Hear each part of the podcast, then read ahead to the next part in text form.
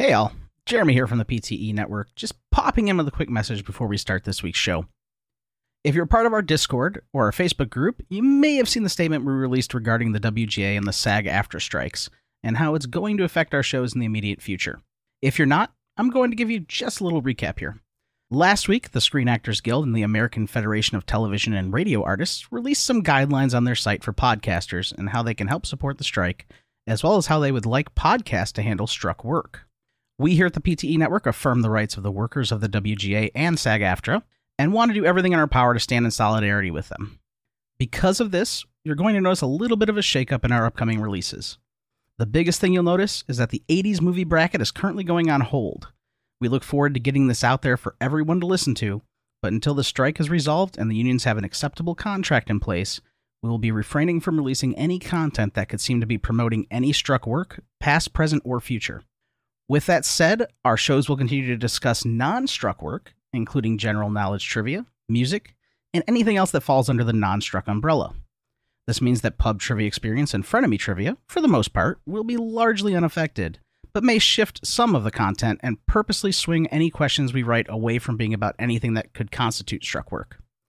On Boozy Bracketology, you'll see us pivoting to other brackets for the time being, we have a lot of fun topics to debate that aren't movie or TV related, and we are shifting our release schedule around to bring those to you sooner rather than when we had them planned for after the 80s movie bracket. We appreciate everyone's continued support and understanding during all of this. If you have any questions, feel free to email us at contact at pubtriviaexperience.com, join us on Discord at ptebb.com slash discord, or on our Facebook group, The Lounge, fans of pub trivia experience and boozy bracketology. We'll update everyone if and when more information and clarity becomes available from SAG AFTRA and the WGA. All right, you're probably tired of hearing me speak at this point, so without further ado, enjoy this week's episode.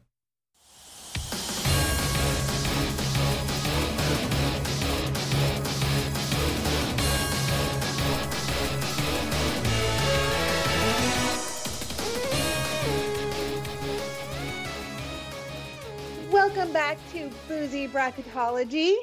Here at Boozy Bracketology, we believe in three things strong drinks, strong opinions, and crowning champions. I am Sarah, and I will be your host. We have a treat for you on this bracket. Not only do we have three amazing panelists, but we will be crowning the champion for the best song by Stone Temple Pilots, also known as STP. Very and tonight, we, Sorry. Already interrupting. My goodness, dude. was was it that bad? No, I just can't keep my No. mouth shut. Go ahead, Sarah. no, Chris is just a dick. And this bracket, we are doing in a mini bracket setup, which means we are not bringing you in with a round of 64. There's no foreplay with a round of 32. We are diving right into the Sweet 16. And we have so many special treats on board because how could we narrow it down to 16 Stone Temple Pilot songs? We didn't. We have four play in games. So we're going to have eight songs fight out for four spots. And as I said, I am here with three amazing panelists, and I'm going to let you know who they are now. We are going to start with my friend in Florida, Chris. How are you doing tonight, and what are you drinking? Sarah, I'm doing well, and you're doing a phenomenal job as hostess. Thank you. Uh, I'm doing well. I am having a bottle that I got for Christmas. This is the Jefferson Jefferson's Distillery Chef's Collection. Sorry, Chef's Collaboration. Can't read. Still sober. It is a marriage of bourbon and rye whiskeys, and uh, I commented before the show started. I'm like, oh my god, that smelled like paint thinner. Um, does not taste like paint thinner. I don't think. If this is what paint thinner tastes like, like I'm gonna have a problem, guys. Happy to hear that. Um, we're going to go a little further north and visit our friend in Raleigh, North Carolina. Jeff, do you have any homebrew tonight that I will be jealous of? I do, in fact, have some homebrew. Uh, it's a uh, a chocolate raspberry tropical stout from uh, the Stewhead Brewery right here in my uh, house in Raleigh, North Carolina. Uh, I was trying to make an imperial stout, but my mash conversion sucks, so uh, did not quite get as much uh, maltiness in it, nor as much alcohol in it as I wanted. Um, clocking in at a nice 6.9% though, so um, still a good beer. Um, excited to be a part of the Stone Temple Pilots uh, bracket. Even though I was never a huge Stone Temple Pilots fan back in the '90s, I think they uh, they're a band that to me uh, they did a lot of uh, things kind of well, uh, but had a, a a very versatile catalog, and I think this bracket will show that off a lot. Uh, Mike did a very good job of showing off all of the random things that Stone Temple Pilots could still do very well. Um, yeah, they might not be uh, Mike Trout or a uh, Bryce Harper of uh, rock bands, but they're a very solid Ben Zobrist of rock bands. Uh, do a, a lot of random stuff really well. So, uh, so excited to kind of get into that here uh, in, in in these couple of episodes. Well, your beer looks delicious. That color is beautiful and it sounds delicious. And thank you for reminding everybody that it is baseball season. It is baseball time. Spring training is here. Um, and speaking of the great Mike who put together this amazing bracket, as he always does, I'm sure you also have something delicious that I'm always jealous of every time as well. I, do now that the head has finally subsided. Uh, I was showing everybody uh, when I first poured this beer into the glass, it was almost entirely head. Uh, and I had to wait for it to settle down a little bit, uh, but it actually did turn into a very good beer. This is the um, Galactic Unicorn Dreamsicle IPA. It is from Rocket Republic Brewing, uh, just a little west of Huntsville in Madison, Alabama uh, but Madison's greater Huntsville area. So um, I've actually been over to the uh, brewery once before, and they were they're a really cool spot. So um, actually, don't even know if they're open right now because that was that was a while ago. That was back when I was still just me in Huntsville before the family joined me, so it was a little easier. but no, it's a it's a uh, I don't necessarily get the the dreamsicle thing a whole lot in the beer, but it, it does go down very nice and smooth. It's only 5.5% ABV, so it's not one of my classic, I'm going to get myself really, really drunk on just one beer uh, type of selections. But yeah, no, so this um this bracket was a lot of fun to put together. I will uh caveat a couple things, a uh, couple things in fact that I learned while doing this bracket. Uh Stone Temple Pilots, and I put that in quotation marks, have two albums that are not featured on this bracket. Those two albums are not featured on this bracket because those two albums do not feature Scott Weiland.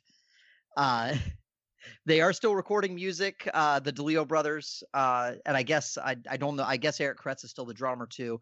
But I remember they kicked Scott Weiland out around 2012, 2013, and obviously, tragically, he's no longer with us uh, anyway. But to me, it's not Stone Temple Pilots without Scott Weiland. No offense to those guys, great musicians. Uh, obviously, uh, you know that they would they did the Army of Anyone side project, the lead singer of Filter, back in the the gap between Stone Temple Pilots. Um, but no, uh, all of the six Stone Temple Pilots albums that did feature Scott Weiland, yes, there were six. Uh, are featured on uh, this bracket, and uh, four of them I couldn't decide. I couldn't narrow it down quite enough. The first four, so each of the first four albums gets a play-in game. And uh, with that, I'll hand it back over to Sarah to get us started. Hey, trivia lovers! Want to get the pub trivia experience in an interactive way? Check out Liquid Kourage Entertainment. With a wide range of offerings online, LK has you covered, streaming a wide variety of trivia games on Twitch with one of a kind formats like Tringo, Guesstimate, Mega Sheep, and more. Or check out the World Trivia Federation. With 36 hours to answer each quiz and no obligation, the WTF is the perfect solution to scratch that trivia itch on your own time. Come see us at twitch.tv slash liquid underscore kourage or check out patreon.com slash liquid kourage to join the WTF for as little as $2 a month. That's liquid kourage with a K. Innovative, interactive, intoxicating. Thank you. And we're grateful for Nikki and the kids showing up. Otherwise, Mike spends his time at Unicorn Dreamsicle Breweries. So I don't think this existed. I don't think they had this when I was there before, but so I think that they ha- I think I had don't their- exist. correct. Unless uh, I believe, although they are the national animal of Scotland, I believe. Random fact.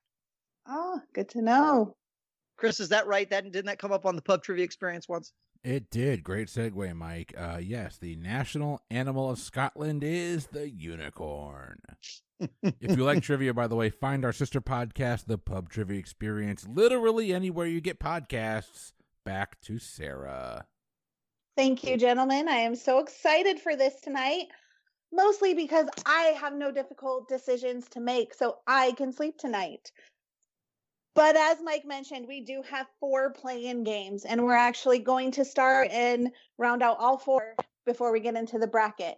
This episode will contain the four play in games, and we are going to narrow down those 16 songs to the Elite Eight. The next grouping will bring in the champion. Also, because we have a smaller panel with three panelists, we like to let them have unlimited buzzer beaters, which means if it's a tie going into the final decision, that the other panelist gets an opportunity to change someone's mind. Um, those are unlimited. You can speak up. I'll ask when the time comes. Uh, the, the order tonight is going to be Chris, Chris, Jeff, and Mike. And we're just going to dive right into it. And we're going to start in the top left hand corner. The first play in game is be, going to be the song Down versus the song No Way Out. And those are going to move into the round going against the number one seed. So, Chris, down or No Way Out? Yeah, so I'm going to say something controversial right off the bat. Um, the entire album, number four, is not my not my least favorite Stone Temple Pilots album. Um, actually, it's one of my least favorite. I actually like uh, was it Shangri-La Dee Da? I think that was their fifth album. I like that more than I like number four. With that being said, one of these songs to me is somewhat forgettable, and the other at least has a really, really amazing guitar guitar. And I call it a solo because I think there's two guitars at once, but a really, really amazing guitar performance in it. And that's Down. Like Down is a really, really good hard rock song, and it might be as hard as hard rock that Stone Temple Pilots really gets, and it's endlessly listenable. No Way Out, it's fine. Like if it's on the radio, I'm not turning it off, but I do love Stone Temple Pilots. For me, it's down. All right, so we have one vote for down. Jeff, what are your thoughts?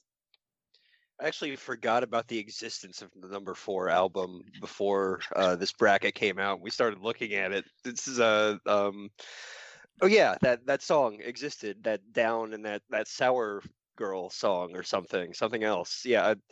Um, but of course, I had heard Down and Sour Girl on the radio, and I had never heard No Way Out before. Um, I put it on. I actually kind of jammed to it. I thought it was really cool. Um, the uh, um, the I could tell they were kind of uh, begging for a uh, a crowd reaction for uh, uh, for a little bit by yelling "Give it away now, motherfucker! Now give it away!" Uh, in the middle for really no good reason. Uh, but I kind of dig that. You know the uh, that the I appreciate the thirst from the rock stars to uh, to to to to get some sort of uh, audience reaction for for things. Uh, so I'm actually going to give it to No Way Out for this one. No way out. And to start, we have a 1 1 tie. Mike, you get the final say on this, unless either of you two want to chime in with a buzzer beater. Yeah, I'll chime in real quick. Um, Mike, I know you're not like the biggest hard rock fan. I know you've got a very eclectic music, but we've had that conversation that like really heavy metal is not really your thing. Uh, Down is a phenomenal song. To me, it's like the one song on that album I'm actually going to go back and listen to. It's not going to be Sour Girl. Spoiler alert for later in this episode. It's going to be Down. With that being said, uh, make a choice because honestly, looking at this next bracket, it's not going to matter.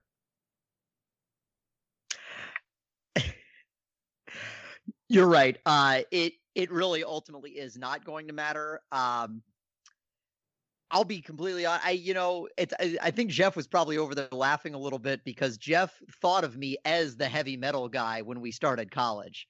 So, uh, mostly because I was really, I really liked Metallica, but I absolutely enjoy a lot of heavier music. Uh, and a lot of these songs on this list are actually really good examples of, I think, heavier music. Uh, Down being one of them, but I like No Way Out better. And to be completely honest, uh, off the number four album, which I do agree with Chris, of the first four is probably uh, my least favorite.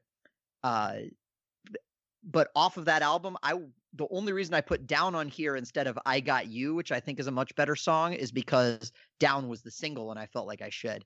Uh, but to me, this is definitely no way out. I love the way that it kind of drifts between the the heavier sound and then kind of like they're just meandering guitars and as jeff said the the give it away now motherfucker hook is just it's a lot of fun. So um sorry chris uh i am going to vote for no way out to lose in the next round.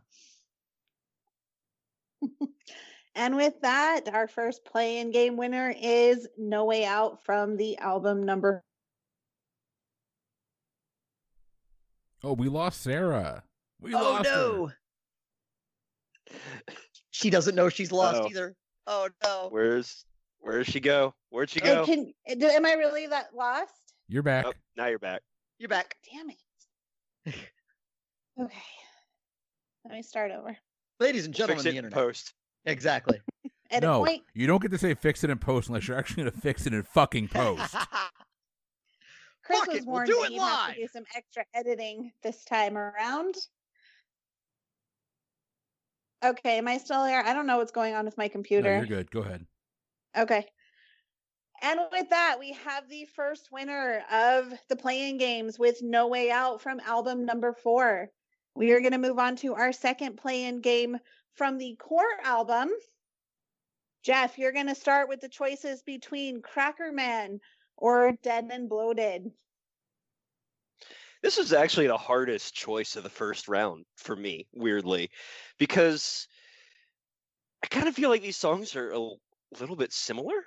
Uh, I, I think they they both kind of do the the heavier grunge thing.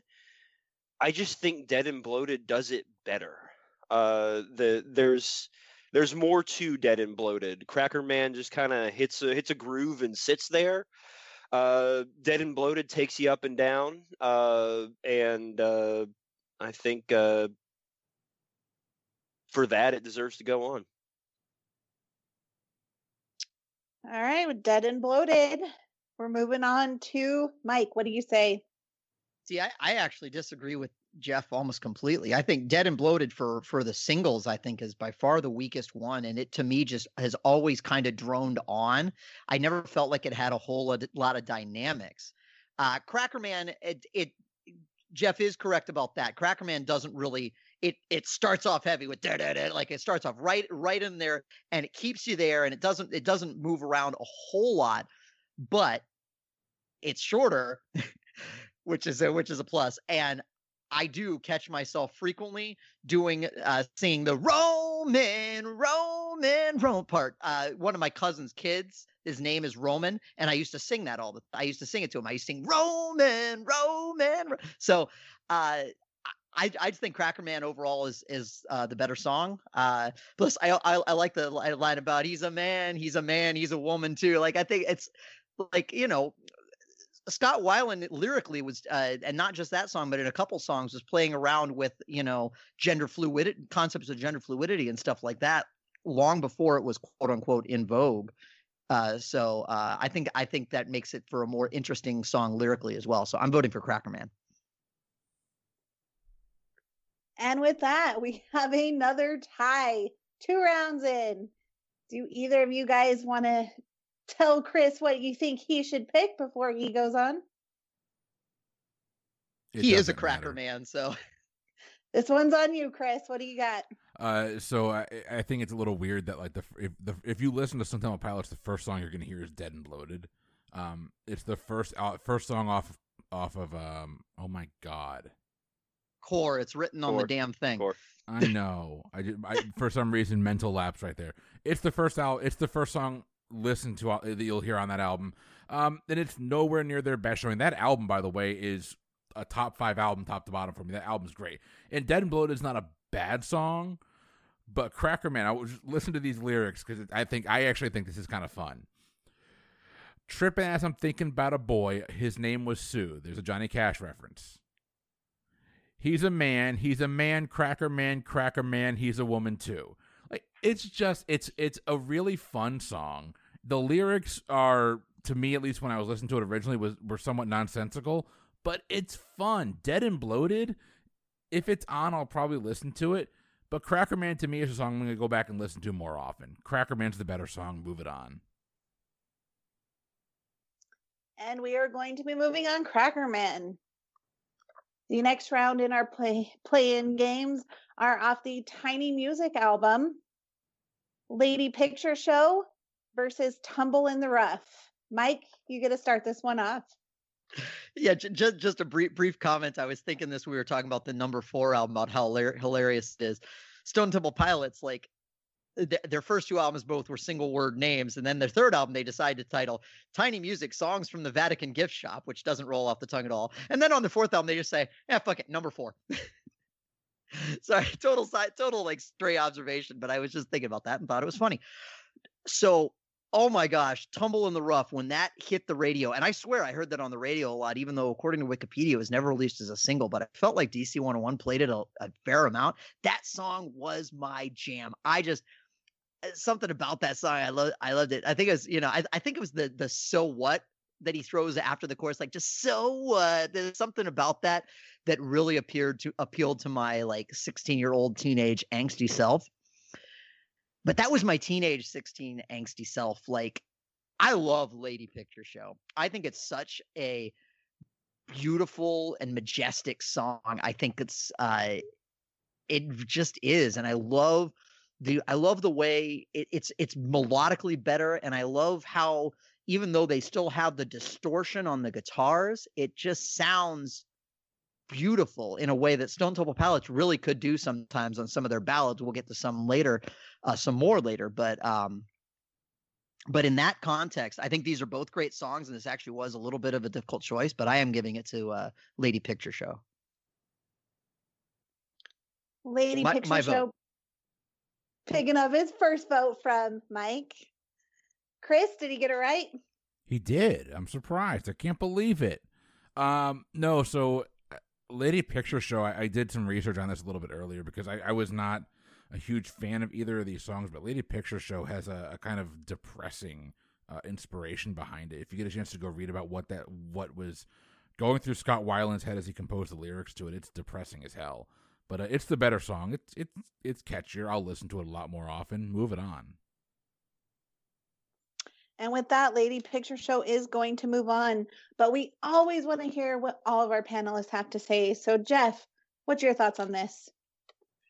So, since my vote here doesn't matter, I wanted to take a uh, opportunity to re- discuss the puzzling attitude that a lot of critics had towards Stone Temple Pilots.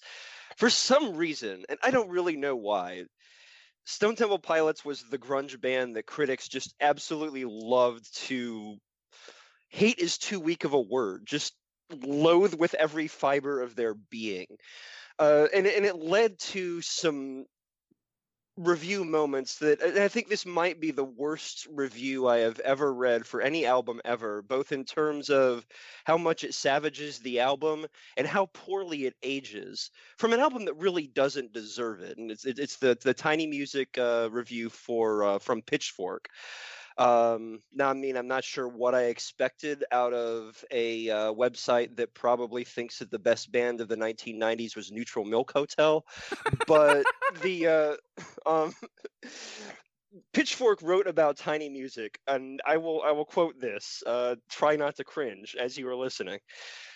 There's nothing for sale at the Vatican gift shop but lousy, repetitive riffs, wimpy lyrics, and a drug-addled son of a bitch that should have OD'd a long time ago. The only thing even vaguely appealing about this smelly hunk of digital turd is all the heroin jokes it allows you to make up about Scott Weiland. don't listen to Pitchfork, folks. That's really the uh, the the moral of the story here. Um, as for the song, uh, I'll for Tumble in the Rough just to be contrarian, but uh, that's really all I had to say here. I do not want to meet the person that hates Stone Temple Pilots. They also probably hate puppies. And, now probably we're a rock critic as well. and probably all that heroin. it's it's uh, Jeff that that is actually a very fine example for for folks that stumble on Pitchfork in the in the post like I would say 2005 2006 era. They're uh, it's genuinely surprising. They got much less snarky than they were in the beginning, and that that quote is one definite proof of it. It's amazing to think about, but they actually did. And with that, we are going to move on to our last play-in game. This one's off the album Purple, and it is between Pretty Penny and Still Remains. And Chris, I want to hear your thoughts on this one. Yeah, I don't have any eloquent speech here. Uh, first off, that review did not age well at all. Um, that is a tasteless and easy joke to make, and it it's proving in later years why you don't make jokes like that because like we we literally lost one of the best vocalists from a rock band perspective that my generation has ever seen because he couldn't conquer his demons. That's not funny. If you find that kind of stuff funny, you're listening to the wrong podcast because I think I speak for three of the four of us. I never speak for Sarah because she's a woman and she has her own mind. Damn it! But like, Right. That's that's not cool. With that being said, uh, one of these songs is forgettable to me. The other one is at least it's it, it's not Stone Temple Pilots. Like it just doesn't sound like something I've heard them really do in the past. Uh, Pretty Penny is an interesting song. I will not say that it's like oh it's my favorite, but you know what? It's very very interesting. It's not like anything else that they do or anything else that they've done. It's it's at least something new that I had not heard them do before. Still Remains isn't. I, I've heard Still Remains been done by them before, and it's been done better in other songs that are actually on this bracket. So no, I'm going Pretty Penny. That is a vote for Pretty Penny. And you can always speak for me when you don't stay say stupid shit. And you just spoke for four out of four of us in this group. So thank you. And uh, Jeff, Pretty Penny or Still Remains? Um, so, in terms of trying to make this decision, obviously I listened to all of these songs uh, over the course of the past couple of days. Um, I I like Pretty Penny. It's still kind of stuck in my head a little bit. Uh, I listened to Still Remains yesterday and couldn't tell you how it goes. I, I've completely forgotten it already. It's uh, it, it's a forgettable song. I I, I kind of uh, echo Chris here in, in saying that yeah, we've heard it before. Nothing stands out about it. It's just there. Pretty Penny is a yeah, it's a pretty song. It's a um yeah, I mentioned at the top of the podcast about Stone Temple Pilots' versatility and how they're capable to just shift back and forth among various genres that uh and Pretty Penny is a perfect example of that. Um so yeah, move Pretty Penny along. Pretty Penny is going to be moving along, but it's not the end until we hear from Mike. so this was this particular play in game was the one place where I allowed myself to be a little self-indulgent because by all rights we're picking songs from two songs from Purple. This should be Pretty Penny versus Unglued. Um, because those got radio airplay. Still Remains just happens to be my favorite Stone Temple Pilots song, so I put it on I put it on uh, on the off chance it would find a little traction, a little love. I just think I think it's one of the most beautiful love songs I've ever heard. Um, and just I think the lyrics are so evocative and tactile and interesting, and uh, and I just I think that the riff just like kind of glides under underneath it, and it makes it all you know just so beautiful to me. Uh, so I was, but I was prepared to have my heart broken, and I can't really complain because I think "Pretty Penny" is a fantastic song, also, and not just because my second daughter is named Penny. That doesn't hurt. Um, yeah, Purple. Chris mentioned earlier, uh, just a brief side, Purple that Core was top five albums for him. Purple is, I don't know if it'd be top five because I just listened to a whole fuck ton of albums, but Purple definitely favorite Stone Temple Pilots album, and certainly one of my formative albums in the '90s. It would still probably rank in my top 20. There were a lot of heartbreakers that I couldn't make it onto this list. Um, Army Ants, Silver Gun, Superman, to name two others that that uh, I would have loved to have made it on this list, but I had to, you know, broaden it a little bit. We we really could have done a 32, but I felt like 16 was probably probably enough. I think I think we're gonna uh, see that further as we narrow it down. So obviously, my vote is for Still Remains. Uh, Pretty Penny though is moving on. I do really like Pretty Penny as well, and uh, I guess we'll be talking about it again when it comes up again in the next round. We will be talking about it again, and that was a beautiful story. Thank you for sharing that. Uh, so with that, we have rounded out the winners of the play-in games, and we are going to jump right into the Sweet 16. We are going to start in the upper left-hand corner of our bracket with the number one seed plush against the number eight seed winner in the play-in game, No Way Out. And Jeff, you get to start this one it's interesting looking at this bracket that uh, you know with all of these these varied uh, songs and all all this uh, these songs pulled from different parts of STP's career that there's just a very clear top two in this bracket. So the two number one seeds, Plush and Interstate Love Song, are, I mean, the ones that I think when people think of Stone Temple Pilots, oh, one of those two songs is going to come to your head. Uh, my uh, my favorite memory of Plush was we saw them at uh, Music Midtown. Uh, that was 01, I think. Uh, Mike, I know you were there. Um, uh, and, 02. 02. Okay. Yeah. Um, they uh, they obviously they played this song and uh, you know goes from the the verse to the pre-chorus and then back to the intro riff. Do do do literally everybody in the city of Atlanta after the first pre-chorus went straight into where the dogs to find her and like got about to that point before they realized that Scott Weiland was not singing along with them. uh, it's uh, I, I, I love the fact that it's it, it's this incredibly well played song that everyone knows and is still able to pull the rug out from under you like that as a, as a fan of the song. Uh, so yeah, I'm just gonna vote plush here. It will probably be moving along, and we'll get to talk about it more later. All right, that is a vote for plush. Mike, plush or no way out? I, am sorry, but No Way Out had no way out of the first round of. Uh, I'll take the. I'll t- go ahead and take the obvious pun since Jeff's punnage is much more clever than mine, which is why he just let it let it drift by. No, uh, yeah, uh, plush, hands down. We're going to be probably talking about it through several several rounds of this uh, this particular bracket because, as Jeff said, it is one of the songs that is quintessential Stone Temple Pilots. It's a song that everybody thinks of when they think of the band. Um, it's a fantastic song, and uh, I'll be interested to see who it faces off against in the next round.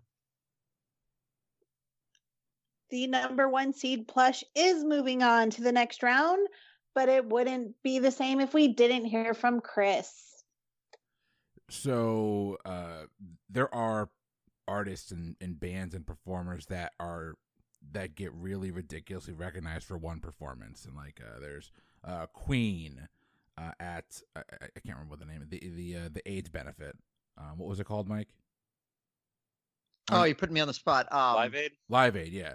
Queen yeah. at Live Aid. There's Nirvana on MTV Unplugged.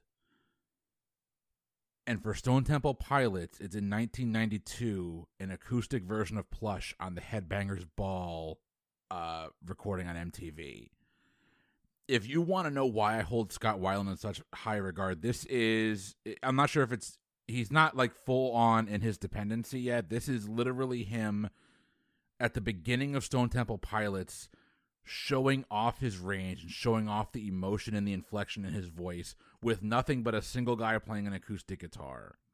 And the lyrics of the song are haunting. Like the, the again, the, as I get older, one of the things that I'm doing is I'm going back and listening to the songs that I, I heard when I was younger, and I'm actually like googling the meaning of these songs. And there's a theme in a lot of Stone Temple Pilot songs that are just depressing as hell. And this is another one. It's it's depressing, but that performance alone is iconic. If you have not seen uh, Stone Temple Pilots at the Headbangers Ball, it's on it's on YouTube. You can find it. The vocal performance by Scott Weiland there is amazing. Uh, and it's just it's another sad reminder of uh, what could have been if demons didn't get the better of him. I'm going to go on this tangent for a while now. I, I am losing Scott Weiland the way we did and as, as young as we did just hurt. That that actually really hurt because he was in, insanely talented. Move plush along. We are going to move plush along. The next matchup is the number four seed Vaseline against the number five seed Sour Girl. And Mike, let's hear from you. Uh, so I went back and listened to both these songs today. I've obviously heard both of these songs plenty of times, but I went back and listened both of them today because I was leaning very much toward Sour Girl because uh, I remember how much I really liked that song. Uh, but I kind of realized, and it's not that Sour Girl isn't a good song, but I realized that so much of my affinity for that song really comes from my affinity for Sarah Michelle Gellar around the turn of the century because she was in that video and that was just such a cool video.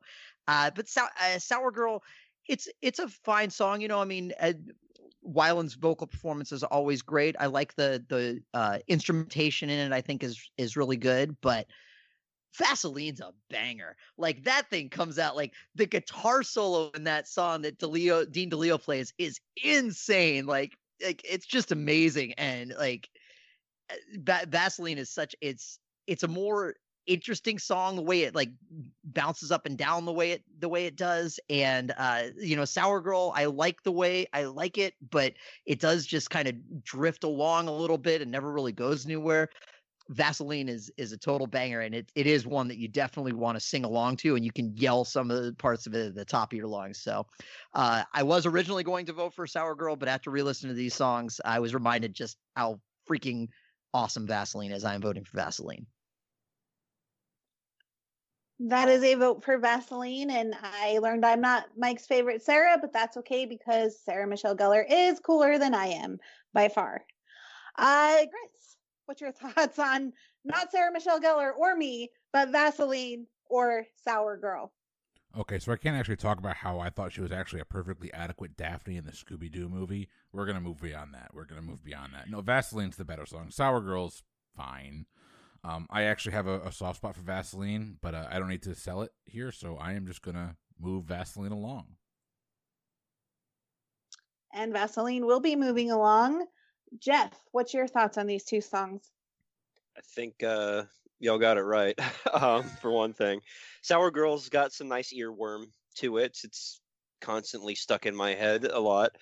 Uh, Vaseline is uh, is a, a great song, and uh, Chris mentioned uh, in the last round about the darkness behind a lot of Scott Weiland's lyrics, and Vaseline really, you know, I never gave Weiland enough credit as a lyricist during Stone Temple Pilots run, but you go back and you read some of these uh, these lyrics and you realize that this song is about him slipping into his heroin addiction and not being able to tell anyone and living a lie basically uh, you know feeling stuck like a fly in vaseline. It's man that's that's a it's a image that's unexpected and pretty poignant for for what it for the song that it is.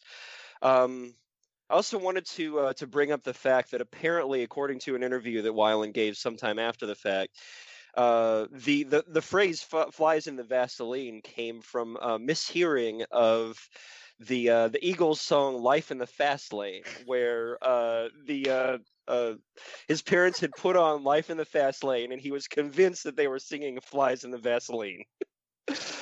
Uh, so I'd throw that little tidbit out there for you uh, as we move Vaseline on to the next round. And with the first sweep on the bracket, Vaseline knocks out Sour Girl.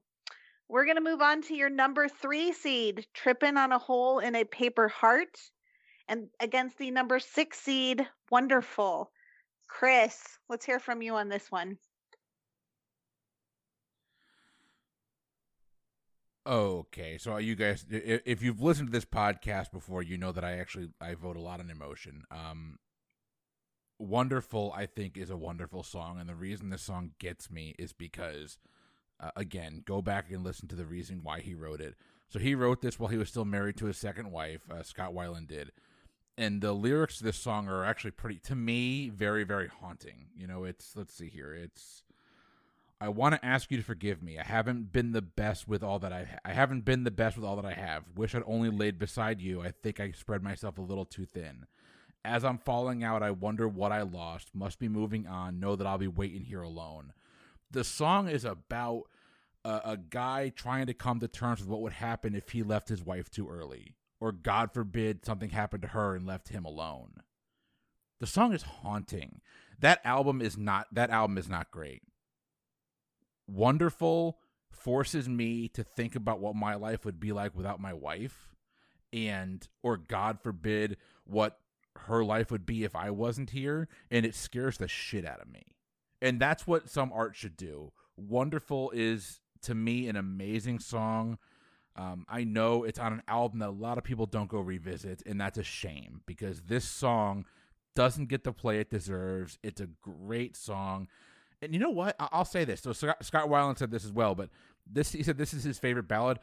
Damn it! Does anyone do a better ballad from the grunge movement than Stone Temple Pilots? Like their ballads are amazing. Move wonderful along, in my humble opinion. And that is a vote for wonderful. Jeff, what are your thoughts? So I, I, I appreciate Chris's uh, uh, speech in favor of wonderful because uh, you know going into this i uh, was thinking well it's not even the best song named wonderful to come out in that two year period. Uh, the uh, the, the fact is that it's, it's a lyric yeah, as chris said it's a lyrically excellent song that's musically lacking to me.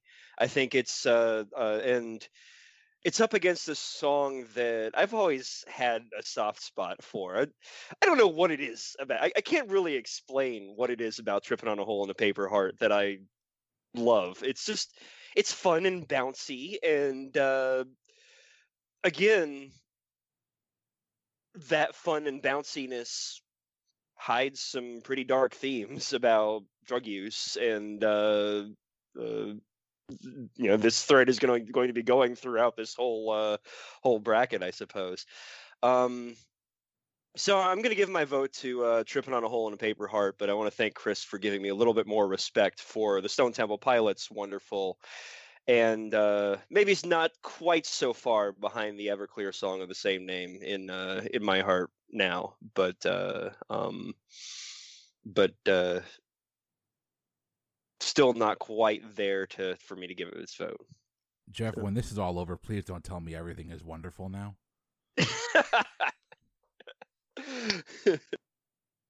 I'm just surprised you brought up Everclear in a wound that is still so fresh for Chris. I don't want to hear you say that I'll understand someday, Jeff. I don't. you know, and I think that may, maybe you know you're talking about losing your wife. I, you know, having been through a divorce that involved a child, the the Everclear song will always be just like I cannot make it through Everclear's Wonderful without just turning into a sobbing little baby. I can see like that. I I am about two thirds of the way through. I need a box of tissues. I'm I'm sorry. I can see that.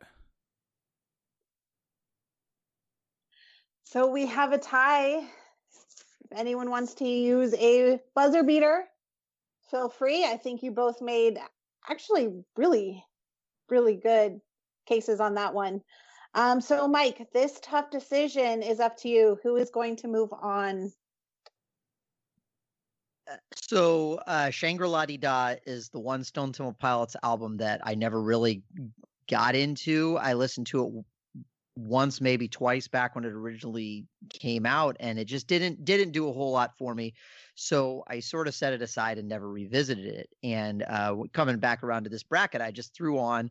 Uh, I originally threw on. I was between Days of the Week and Hollywood Bitch, which were the two singles, and I originally threw on Days of the Week, and then I was like, ah, maybe I'll throw on Hollywood Bitch because that one just sticks out a little more.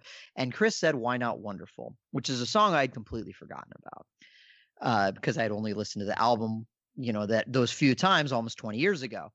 And I went back and revisited it. And it's a damn good song. It really is. It is as it is as Chris said, lyrically, I think it's amazing. Like you're the wonder and everything that's wonderful is such a beautiful sentiment.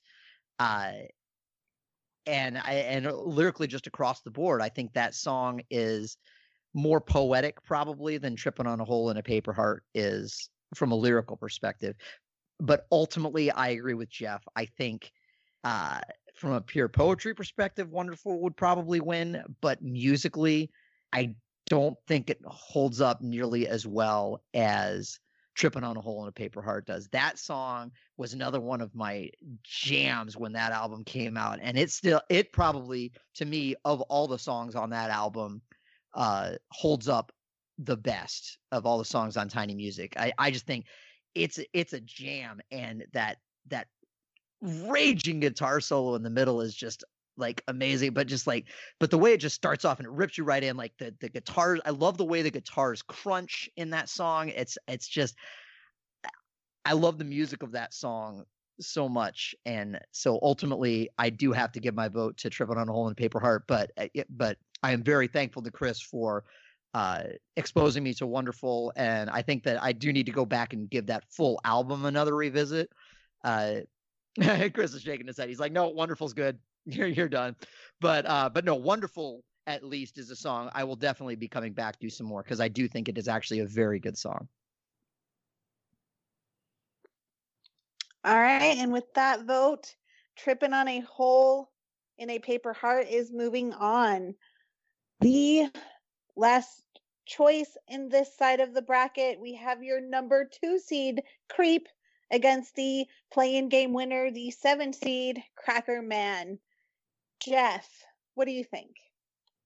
So for some reason during uh, 1997, 1998, DC 101 decided to play Creep a lot, which you know wasn't off of the album that was out at that time. They just figured, uh, what the heck, we'll just throw it back to this song and throw it up there on the radio a lot, and uh, so it kind of became an in joke in our uh, carpool to uh, to to sing along with the chorus, but to change the number. So the chorus is "I'm half the man I used to be," yeah, and uh, the background vocals come on come on after that. But you know, being good nerds that we were, we would uh, we would change that up and end up singing things like "I'm square root of two of the man I used to be," "I'm, I'm pi over four of the man I used to be," "I'm h bar over two of the man I used to be." That was real small there. Uh, you're barely barely even a quantum of the man you used to be there at that point. Uh, Oh god. so um, I'm, I'm going to give it to Creep here, possibly for nostalgic reasons, uh, possibly just to commemorate the uh, the uh, the fun we had in our carpool uh, my junior year, but uh, I've got to got to vote for Creep just because of that. That is a vote for Creep, and a reminder that if you want to carpool with Jeff, you have to learn math. So moving on, Mike, Creep or Crackerman? so just just just for context uh jeff and my high school's fight song uh was literally fight fight for science and tech and the glory of tj high. Yes it was a nerd school. Um, oh my gosh. Uh, oh my gosh oh that's great and know, knowing who was in jeff's at least some of the people that were in jeff's carpool actually makes that even better but um no so for me creep was actually the first Stone Temple Pilot song I ever heard, or at least the first Stone Temple Pilot song I remember hearing and being like, uh, and and knowing, okay, this is Stone Temple Pilots. That's the name of this band that does this song. This is a cool song. uh, I was a little, you know, as I think we discussed in uh in other podcast in the '90s alternative podcast or in the Nirvana podcast. Um, because I was I was just I didn't turn, become a teenager until '94, so I was I was a little late in terms of getting into the alternative rock scene. So I was probably still about two or three years away from really diving headlong into that uh, when Core came out. And but my buddy Aaron was really into Stone Temple Pilots, and so he um, played me that song one time, and I loved it. I think Creep is such an interesting song. I did I, I lyrically I was always just like I don't really know if the lyrics like form a, a story per se, but they all form a co they all have form the foundation of a cohesive feeling. And that was something that really rang true to me about that song. Um, for a long for a long time, I held it in higher esteem than I than I do now. It's drifted somewhat. Um, in in terms of where I would rank it in the Stone Temple Pilots pantheon. But ultimately, I do uh, have to put it on put it ahead of Cracker Man, even though I do think that's also a very interesting song. I think Creep is more iconic and um, and it does have that extremely memorable uh, chorus, as Jeff pointed out, uh, with or without the mathematical permutations. So I'm voting for Creep. with or without mathematical permutations, you guys are still my favorite nerds. Um, so with that, Creep is going to move on. But Chris, do you have anything to add to this? Uh, Cracker Man is fine. Creep is a song that there are a handful of songs that will just randomly pop into my head, and two of those songs are from Creep. It, it's it's Creep twice. It's Take Time with a Wounded Hand because it likes to steal, and it's the freaking chorus. Like those will always, for some reason or one way or another, just pop into my head.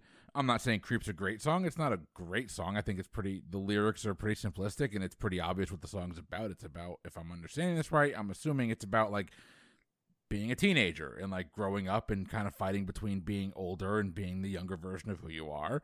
Uh, that's my interpretation. I don't, don't know if that's what it's actually about. If I'm wrong, someone will tell me. Boozybracketology at gmail.com. Boozy Brackets on it, Twitter, Boozy Bracketology, Facebook, and Instagram. With that being said, no, Creep is the better song. Move it along. And with this sweep, we're moving on Creep. I should have been a lyricist, obviously. so now we're going to move on to the upper right hand corner of our bracket, which is your number one seed, Interstate Love Song, versus the play in game winner, the eight seed of Lady Picture Show. Mike, we're going to start with you on this one. I spoke a little bit about Lady Picture Show and the play-in game, uh, and I really do love that song. I think it's beautiful and and, and haunting, and all those great things that Stone Temple Pilots uh, could do really well, especially in their balladry. But um, when I heard Interstate Love Song for the first time, I don't I don't necessarily distinctly recall if it was the first time or and I, I, don't recall like necessarily a specific moment per se, but I remember like the way that song starts, it's got like this vaguely like southern rockish type of vibe, and then the distorted guitars come in and Weiland's voice might never sound better on any other song than it does on that song. I just think that like when he hits the leaving on a southern train part, it's just it lifts me every time. I think that is a phenomenal song. Uh, and it was it was the first song that even though I like I said I'd heard I'd heard Creep um, before and I've been like yeah this this song's fine, but it hadn't really inspired me to seek out Stone Temple Pilots. I went and bought Purple just because of Interstate Love Song. And then I was like, oh, these three other songs that I've also heard on the radio and also like are also by Stone Temple Pilots. I just never made that connection before. And then the the, the love affair began. But it really all started with Interstate Love Song. It's beautiful. It's quintessential Stone Temple Pilots. That gets my vote all the way. All right, so that is a vote for Interstate Love Song. Chris, what do you think? I said a lot during the uh, the Boozy Bracketology '90s alt rock bracket, but Interstate Love Song is not my favorite Stone Temple Pilot song. But it's the better song here. It's more iconic. It's uh, like again, go back to the meaning of the lyrics. It, it kind of falls in line with I think most of the lyrics that Scott Weiland has written. It's about concealing drug use and and all that fun stuff from his bandmates and from his family and everything. But the song is catchy. It's well put together. It's got. I think it does. Uh, Mike, I think you're right. I think it mixes genres throughout it. I don't think it just leaves the southern rock at the beginning. I think that that kind of influence is there throughout the entirety of the song. It's a better song. Move it along. I'm going to stop telling you what to do, Sarah, because I am not going to mansplain brackets to you. I am going to move it along. Interstate Love Song is moving along. And Chris, I will always do anything you tell me to not. Uh, but we are not done because we still want to hear from Jeff and see is this a sweep? So, so Mike brought up the uh, the Southern rock uh, foundation of Interstate Love Song, which I've always appreciated. It, it makes me think of as someone who has lived in the South for 15, I think so, like longer than that now, eight, 18 years now, uh, and you know went to school in the South for four years before that, and has a mom from Arkansas.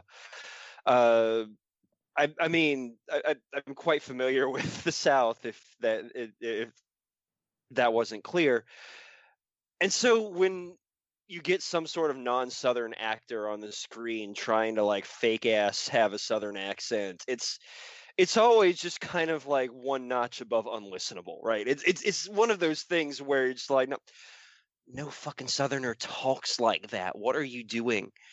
And so I think it is a testament to Scott Weiland's talent that he can pull off kind of sounding Southern. this was the first Stone Temple Pilots song I heard, and I was legitimately surprised to hear that they were from California because I could have pegged Scott Weiland as having been a, uh, a, a probably not South Carolina with that accent, but you know, Hill Country, North Carolina or Georgia accent there. Uh, that that he actually has a little bit of on this song. It, it it's it's impressive. It's understated enough that it's uh, that that it's subtle. It's not in your face like I'm trying to be all southern like some of the actors try to do. It's really really just well done. And again, it's uh, it's how talented Scott Weiland was that he was able to to slip in and out of some of these uh, these these various genres and pull off a convincing Ronnie Van Zant impression. Hmm. Uh, so uh, um, give it to Interstate Love Song, give it the sweep, move it along. And since you all told me what to do, I'm going to do just that. And we are going to move along Interstate Love Song. The next matchup is going to start with my friend Chris, and it is between the number four seed, the Big Empty, and the number five seed, Big Bang Baby. Chris, what are your thoughts? Yeah, the Big Bang Baby is a really, really fun song, actually. I actually really do like it but Big Empty is a song that got me into Stone Temple Pilots. Uh, it might be my favorite Stone Temple Pilots song. I think it's it's a ballad that's uh, meaningful. I think we can all kind of relate to to what Scott's trying to talk through when it comes to relationships throughout the entirety of that song. It's catchy as hell. It's the song of Stone Temple Pilots that if it's on, I am never, ever, ever turning it off. Um, unless maybe Everclear Santa Monica came on, that would be a different story. Uh, hell of a callback there, Chris. Go listen to the uh, the boozy bracketology version of the '90s alt rock bracket. No, the Big Empty is the better song. It's it's has a very very special place in my heart. Although I will say this, it's one of those songs that I've tried to look up the actual meanings for. I can't find Scott Weiland ever actually talking about what the meaning of the song is. He seems to love talking about the meaning of all the other songs. I can't find this one anywhere. But no, uh, this is the song that was my entry to Stone Temple Pilots, and it wasn't in like 1994 when this album came out. It was much, much, much later. Uh, we're talking probably 2002. But this song caused me to dive into the rest of Stone Temple Pilots catalog, and I've been obsessed since. Uh, Big Empty is the better song, and to me, it's not close. That is a vote for the big empty. And maybe that's the joke. He's just not giving any meaning to this song. Well, Scott Weiland was known for being hilarious, so. uh, Jeff, what are your thoughts on this one? Well, this is this is uh, this is a really big matchup here. Pause for laughter. Uh, I'd the, love to uh, pretend that wasn't intentional. I know what you were thinking, Mike. Uh, anyway, um, I, I want to give a shout out to the uh, Big Bang Baby lyric uh, "Sell your soul and sign an autograph." Uh, you can kind of get a get a sense of where Scott Weiland's head was when Tiny Music came out, because of uh, uh, uh, of of that one lyric right there. Like uh, everyone kind of struggles with being famous. Obviously, Kurt Cobain clearly did. Uh, a lot of the the grunge movement folks did. Uh, never really thought of Scott Weiland as being that kind of guy, but obviously it was having an effect, and uh, may well have been what led to some of the addic- addiction that killed him. So. Uh, yeah, I, I think that's a good window into someone's soul. That having been said, Big Empty is just the better song. Uh, it's uh, as as Chris said, it's uh, a great ballad from a uh, the uh, grunge movement's one of the best balladeers. I'm I'm gonna uh, gonna uh, have a little set aside for Alice in Chains here because I think the couple of ballads that they do, they don't do a lot of ballads, but when they do, it makes you wish that they never figured out what an electric guitar was. Uh, Pick up the Jar of Flies album, uh, Alice in Chains uh, EP that uh, is most all or mostly acoustic. It's some some of the best stuff to come out of the grunge movement. Uh, with that digression, uh, "Big Empty" is just such a great song uh, that uh, that I have to give it its second vote here. And with that vote, the big empty is moving on. But Mike, I'd love to hear your thoughts on these two th- songs as well. And please, no dad jokes. I'm just kidding. Love dad jokes. The more dad jokes, the better. you know, uh, no, I don't have any dad jokes I don't think of, but although some might pop out just unwittingly.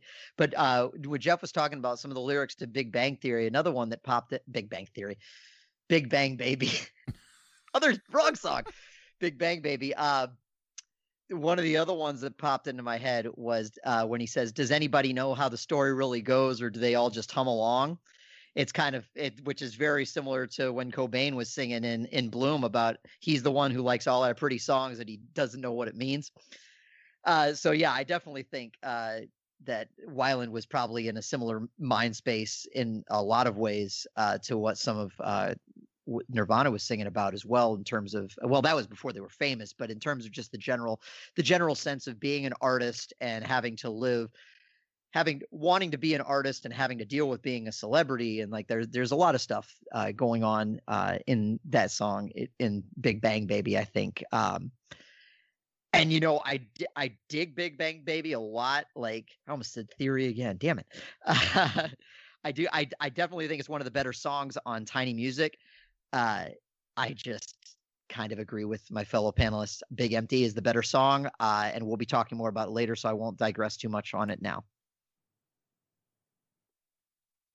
Perfect. And with this sweep, Big Empty is moving on. Our next matchup is your number three seed, Wicked Garden, against the number six seed, Take a Load Off. Jeff, what do you have to say on these two? You know, I never really thought that much one way or the other about Wicked Garden. Uh, I think it was on a Nissan commercial or something. Uh, the uh, uh, I'd also never heard of Take a Load Off before this bracket, and apparently it's on an album that I didn't even know existed either. Uh, so sure, I'm just gonna vote for Wicked Garden here because uh, I actually think it's one of Stone Temple Pilots' more recognizable songs, possibly because I think it wasn't an ad. Uh, but I listened to Take a Load Off and I was just kind of underwhelmed, I guess. It was meh. Uh, so Wicked Garden gets the vote. With a very emphatic vote for Wicked Garden. Mike, what's your thoughts on these two? So yes, Stone Temple Pilots did have a sixth album. Uh, they broke up after Shangri-La Dee Da. Uh, Scott Weiland went off and did the Velvet Revolver project with uh, mo- with like what three fifths of Guns N' Roses, and uh, the DeLeo brothers went off and, like I said earlier, and did uh, the Army of Anyone project with Filter, and then they got back together and recorded one more album. I will still maintain to this day that Velvet Revolver is better than Guns N' Roses. Ah, ah. No argument well, here. We're we're not gonna get we're not gonna go down that path, but um, not not not in this context anyway.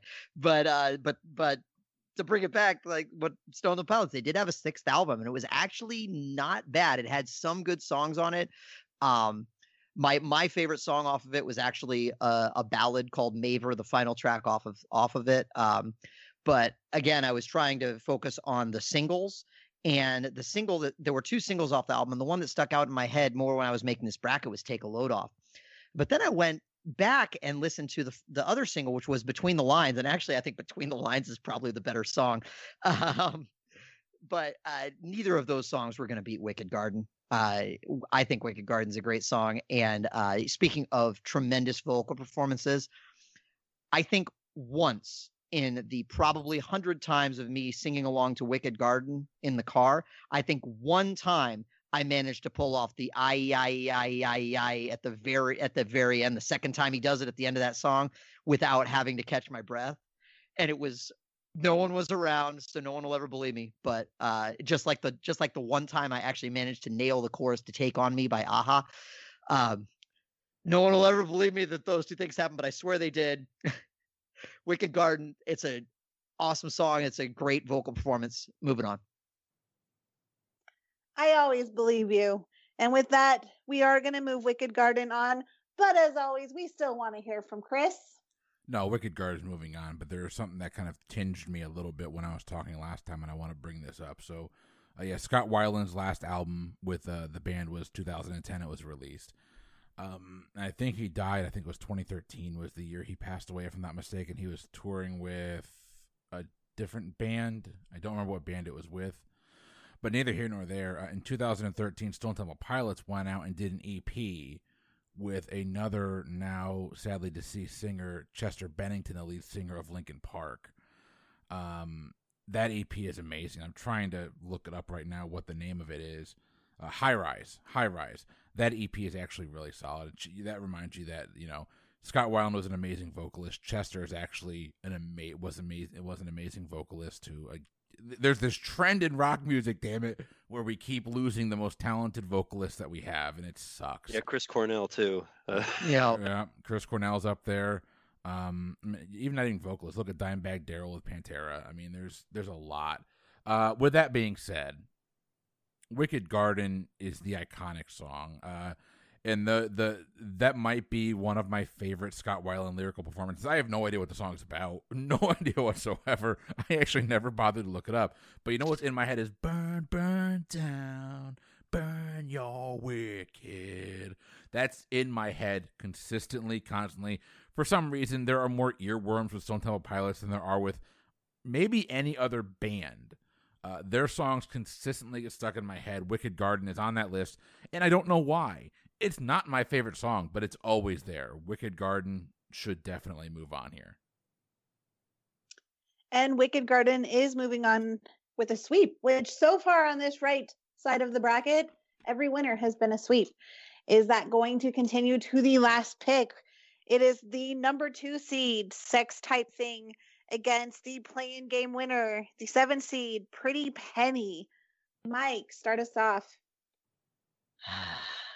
Uh, you know, again, I was I really thought this was going to be between Still Remains and Sex Type Thing, which was going to be a lot easier.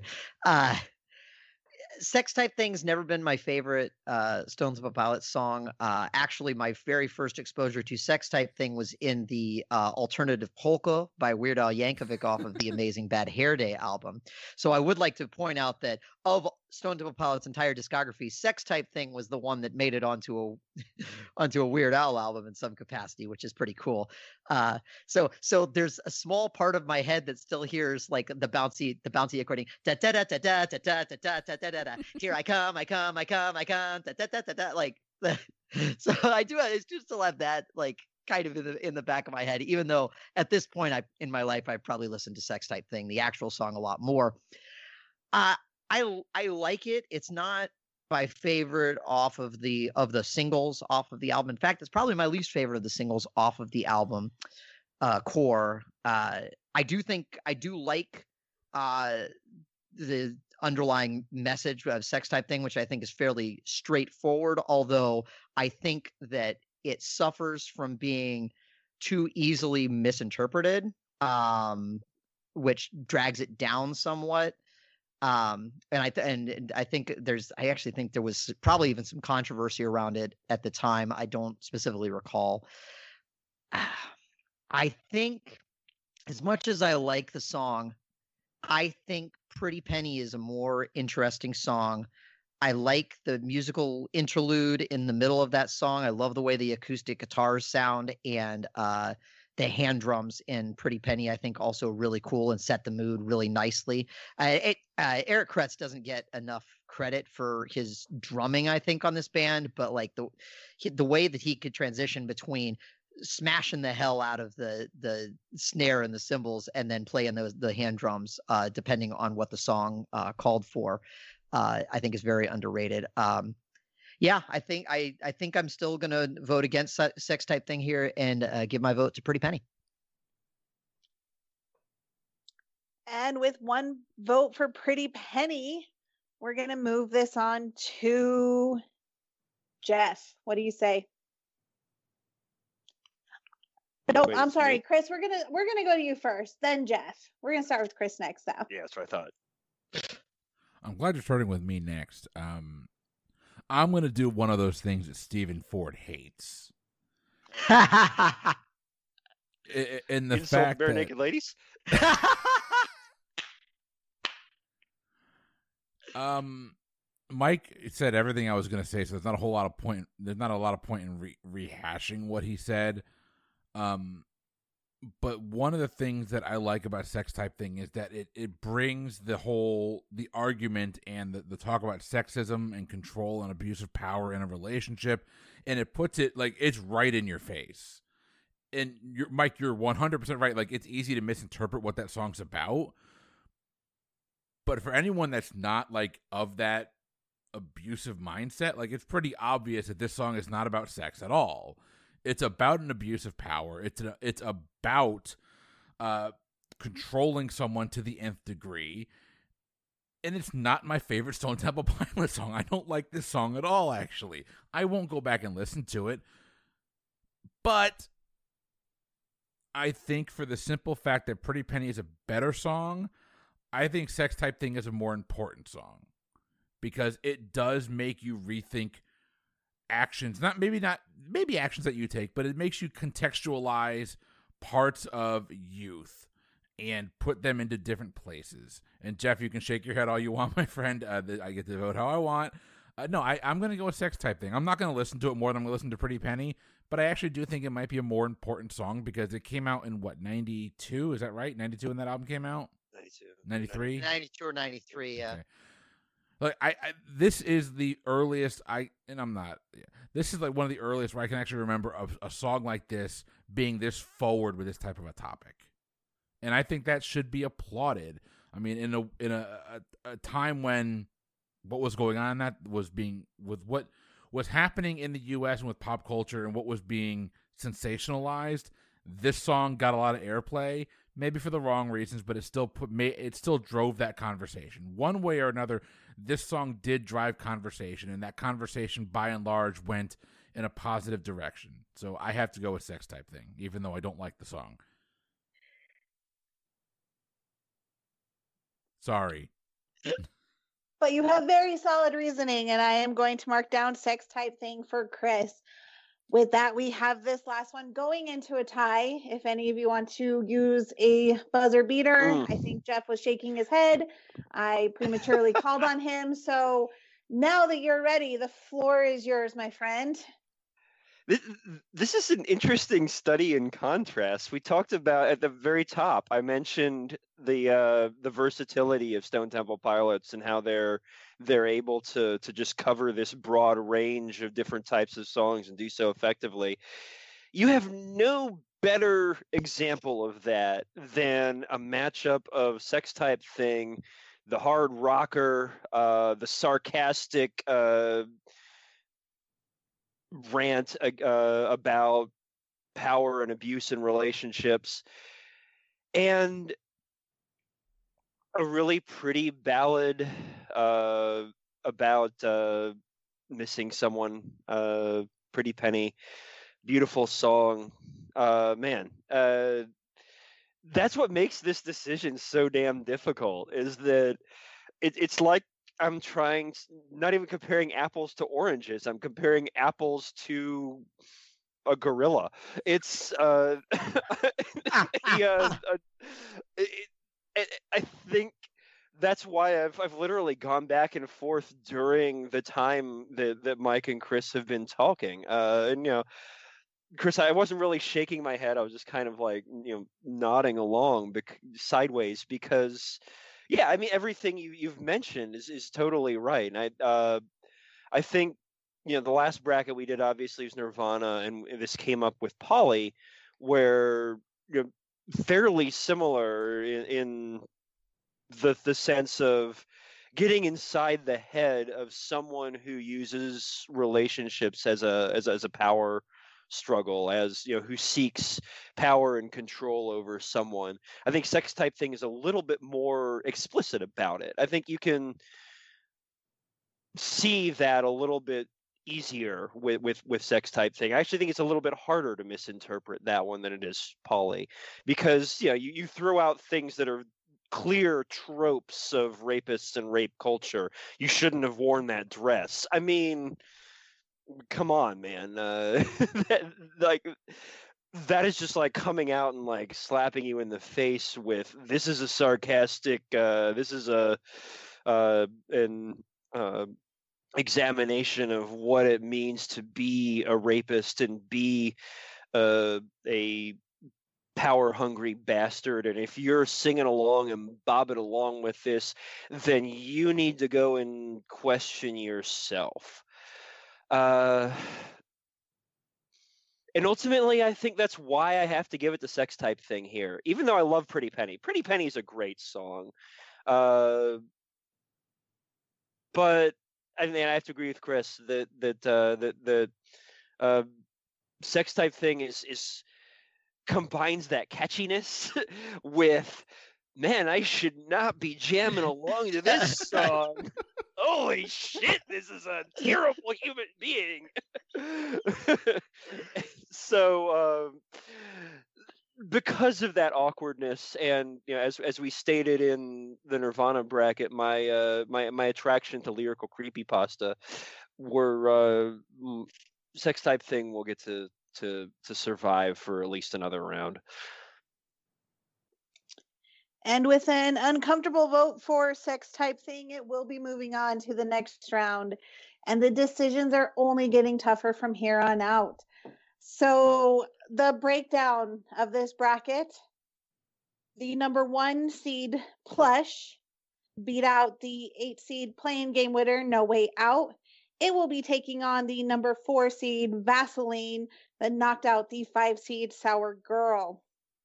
Tripping on it a hole in a paper heart beat out wonderful and it will be taking on the two seed of creep that won in a sweep against crackerman interstate love song knocked out lady picture show. They'll be taking on the four seed big empty that knocked out big bang baby. Wicked garden is took out take a load off and will be going against the number two seed set sex type thing that knocked out Pretty Penny. And that is your next round of the Elite Eight. I want to pass it over to Chris for the socials. Yeah. So uh, first of all, if you're enjoying the Boozy Bracketology podcast, uh, go ahead jump onto whatever platform you're listening to us. Leave us a five star rating. You know, it'd be really cool of you. Write us a review. That'd be amazing. Um, if you're enjoying the show, Boozy Bracketology on Facebook and Instagram, at Boozy Brackets on Twitter. Uh, if you have a bracket that you want to submit or you think we should do, or if you want to be a part of the show yourself, boozybracketology at gmail.com or reach out to us on any of the socials. We will work with you to get something put together. Sarah, back to you. Thank you so much, Chris. Stay tuned for the next round of the Elite Eight of the Best Stone Temple Pilot song, where we will be probably very difficultly cha- uh, crowning a champion. Um, so I have been your host, Sarah. I'm Chris. I'm Jeff. And I'm Mike. Thank you, and we will see you next time.